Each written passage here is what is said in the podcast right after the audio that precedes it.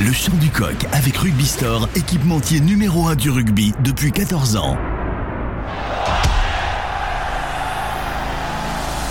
Actu, résultats, interview, décryptage, équipe de France. Tous les jours, avec le Midi Olympique, c'est le journal de la Coupe du Monde. Bonjour à tous et bienvenue dans le Chant du Coq, le journal du mondial de Midi Olympique. J-3 avant la finale de cette Coupe du Monde entre la Nouvelle-Zélande et l'Afrique du Sud.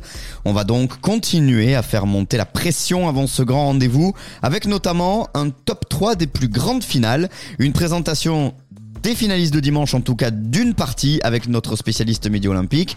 Mais d'abord, on parle de nos bleus avec euh, Vincent Bissonnet qui nous attend. C'est parti, c'est le chant du coq de ce mercredi. Le chant du coq. Analyse, interview, reportage, toute l'actu de l'équipe de France. Salut Vincent Bissonnet. Salut Thomas, salut à tous. Vincent, on est ravi de te retrouver pour continuer quand même à parler de notre 15 de France. Évidemment, c'est le credo hein, jusqu'à la fin de cette Coupe du Monde.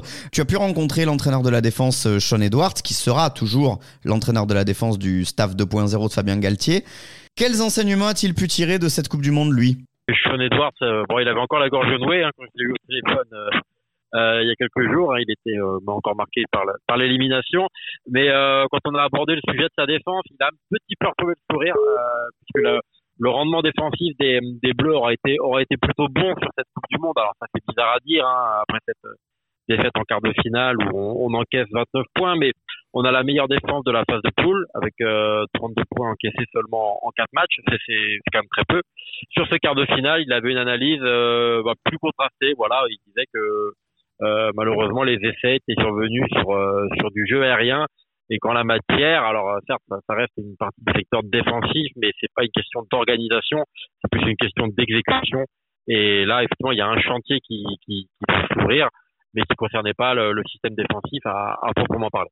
Quel va être en fait son, travail entre maintenant que le constat a été fait sur l'échec de cette Coupe du Monde et puis les prochains, les prochains objectifs des Bleus? Comment est-ce qu'il va bosser Sean Edwards? Déjà, il devrait travailler quand même beaucoup dans la continuité puisque le, le, système je pense, de, jeu euh, tricolore va pas être révolutionné. On garde le même sélectionneur, le, même entraîneur de la défense et je pense une, ossature de l'effectif, euh, notamment derrière, à, à 95% qui sera similaire. Hein. Personne n'arrête, donc tout le monde devrait être opérationnel pour le pour le pour le tournoi. Donc en tout cas sur le choix des hommes en tant que tel, euh, il y aura de la continuité. Après il y a un chantier, je pense quand même à faire pour les ballons hauts parce que pour le coup les les, les Sud-Africains ont vraiment perçu une ce qui était une faiblesse en tout cas sur ce sur ce match. On l'a on l'a tous vu. Hein. Euh, si l'équipe de France a perdu contre les Box, c'est venu avant tout de cette euh, de cette faillite. Alors il y a il y a il y a euh, il y a sûrement là vraiment quelque chose à à travailler, même si le, les ballons hauts c'est euh, ça fait partie des secteurs de jeu où un jour tout peut bien se passer, puis le lendemain on, on peut tout rater. Mais c'est vrai que voilà, pour aujourd'hui rivaliser avec les meilleurs mondiaux, il va falloir mettre un petit peu plus l'accent quand même sur ce secteur. Le journal de la Coupe du Monde, l'édito du jour. L'humeur de Léo Faure, rédacteur en chef adjoint de Midi Olympique et Rugby Rama.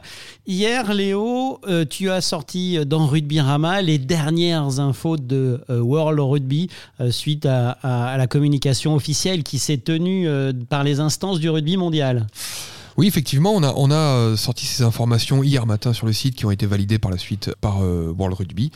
Les deux principales, c'est le passage de la Coupe du Monde à 24 et la création de la Nations Cup, quelque chose qui traînait dans les cartons depuis longtemps, sur laquelle euh, World Rugby a finalement abouti. Euh, une compétition qui aura lieu tous les deux ans, qui remplacera les test matchs d'été et d'automne entre les grandes nations, avec une deuxième qui s'appelle la Challenger Series, qui regroupera les nations qu'on appelle du tiers 2, donc les nations classées en gros de 13 à 24 au classement World Rugby. Tout ça me paraît être une excellente idée. Euh, excellente idée, encore faut-il la comprendre. Imaginez un peu que vous aurez deux poules de 6, les Européens d'un côté, les sudistes et assimilés de l'autre, donc euh, les quatre nations du Championship, Argentine, Nouvelle-Zélande, Australie, Afrique du Sud, plus deux invités qui seront Officiellement, on ne le dit pas, mais tout le monde sait que ça sera le Japon et les Fidji. Problème, ces nations sont réparties donc en deux poules de 6 et que on affronte les équipes de l'autre poule. Alors déjà, ça se complique. On les affronte en deux temps entre l'été et l'automne, sur des sites fixes, mais par groupe de trois Européens et trois euh, sudistes. Ouais, ça m'a tout l'air d'être une grande à la fin usine de ça, à gaz. À la fin, on sort un classement entre équipes qui ne se sont pas jouées pour sortir un premier de poule, pour sortir une finale.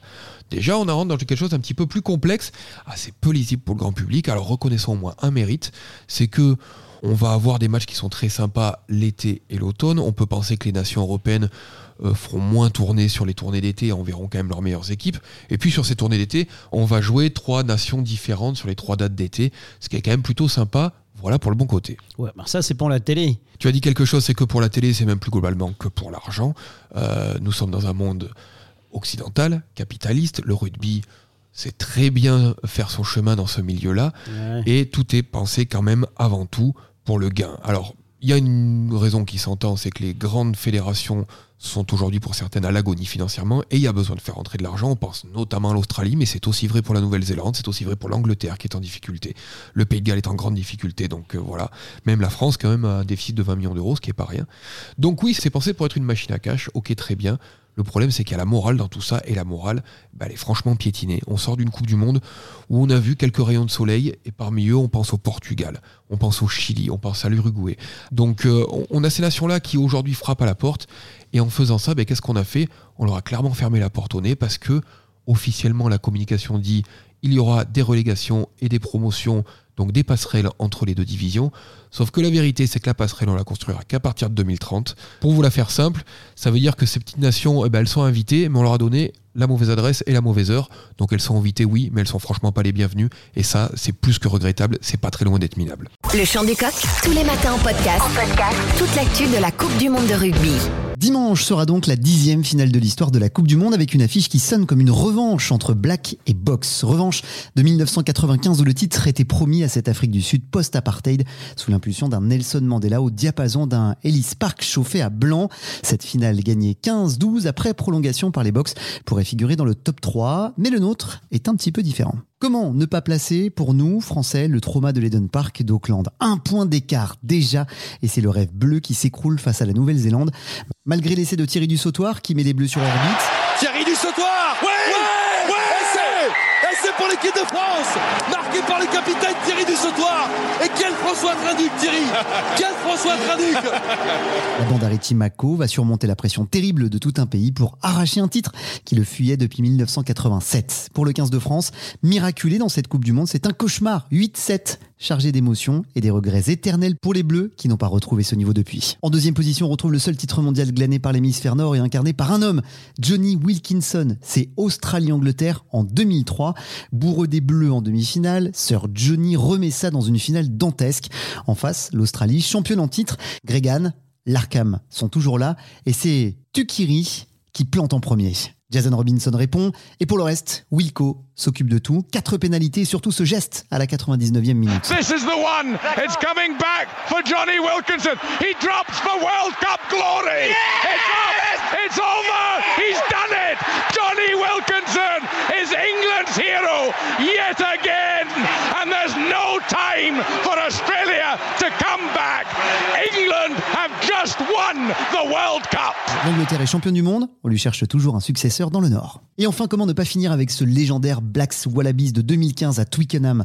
Trois essais à deux, du jeu de partout, deux équipes au sommet de leur art avec des stars aux quatre coins du pré. Folao, Ashley Cooper, Zito, Mitchell, Follet d'un côté, Mako, Carter, Mahanonu, Savea, Conrad Smith, Keno de l'autre. Et au terme de ce match de légende, avec des essais sublimes comme celui de Mahanonu et de Boden Barrett. Il va la donner, il y a essai, Eh oui, il y a surnombre. Eh oui, et qui marque, Barrett Très bien joué, regardez le, le magnifique geste de Mahamadou, cadrage débordement, et il vient jouer le 2 contre 1, et il décale son 3 carrel, fait son arrière Barrett, c'est bien fait. Les Blacks conservent leur titre et peut dire au revoir à sa génération dorée au sommet de son art.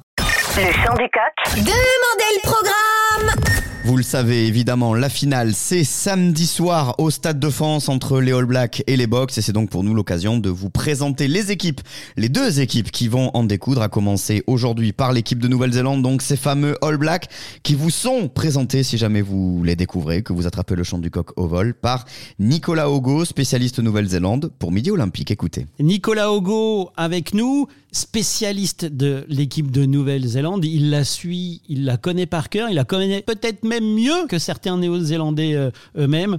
Nicolas, la Nouvelle-Zélande va encore être en finale. Qu'est-ce qu'on peut encore dire sur cette équipe de Nouvelle-Zélande que finalement, malgré tout, on aime? Oui, effectivement, la Nouvelle-Zélande, c'est un mythe Et je crois que les mythes, ça ne meurt jamais. Certains avaient eu tendance à l'oublier en début de Coupe du Monde en annonçant que cette équipe était certainement la plus mauvaise de l'histoire de la Nouvelle-Zélande. Je crois que les gens sont allés un peu vite pour brûler cette légende puisque la Nouvelle-Zélande a remporté les deux derniers tournois de rugby championship et va arriver en Europe euh, à la fin de sa préparation en restant sur une série de un an euh, sans défaite, dix matchs euh, avec neuf victoires et un match nul. Cette équipe était en plein renouveau depuis un an et puis effectivement en début de compétition, juste avant le début de la compétition, elle avait perdu face à l'Afrique du Sud. Ça avait été la plus large défaite de l'histoire des All Blacks ce qui avait fortement inquiété au pays, on va dire. Et puis, euh, ils avaient ensuite perdu le match euh, d'ouverture face à la France, on s'en souvient tous. Et donc, cette équipe, on l'a pensé dans le doute. Et c'était tout le contraire. Cette équipe, elle savait où elle allait. Elle avait toujours dit que le premier match face à la France, pays organisateur, dans le Stade de France euh, qui allait être en ébullition, serait compliqué à gagner. Donc, elle se projetait sur l'ensemble de la compétition avec euh, des joueurs qui étaient blessés en début de compétition et qui sont revenus, notamment pour le match euh, face à l'Italie. Il y a eu 96 points. Après, face euh, à l'Irlande, première nation mondiale, ça a été certainement le match le plus compliqué de la compétition, mais ils s'en sont sortis grâce à une énorme séquence défensive de 5 minutes à la fin du match où on a vu tout le caractère, toute l'âme de cette équipe et pas seulement le côté spectaculaire dont on a l'habitude.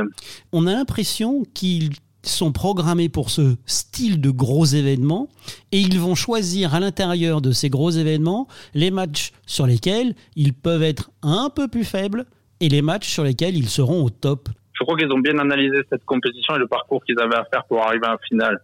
C'est-à-dire que les Blacks, jusqu'à maintenant, en Coupe du Monde, on avait l'habitude qu'ils dominaient tous leurs adversaires.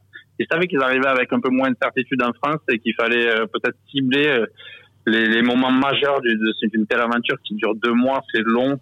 On sait qu'il peut y avoir des coups durs, des blessures, des méformes.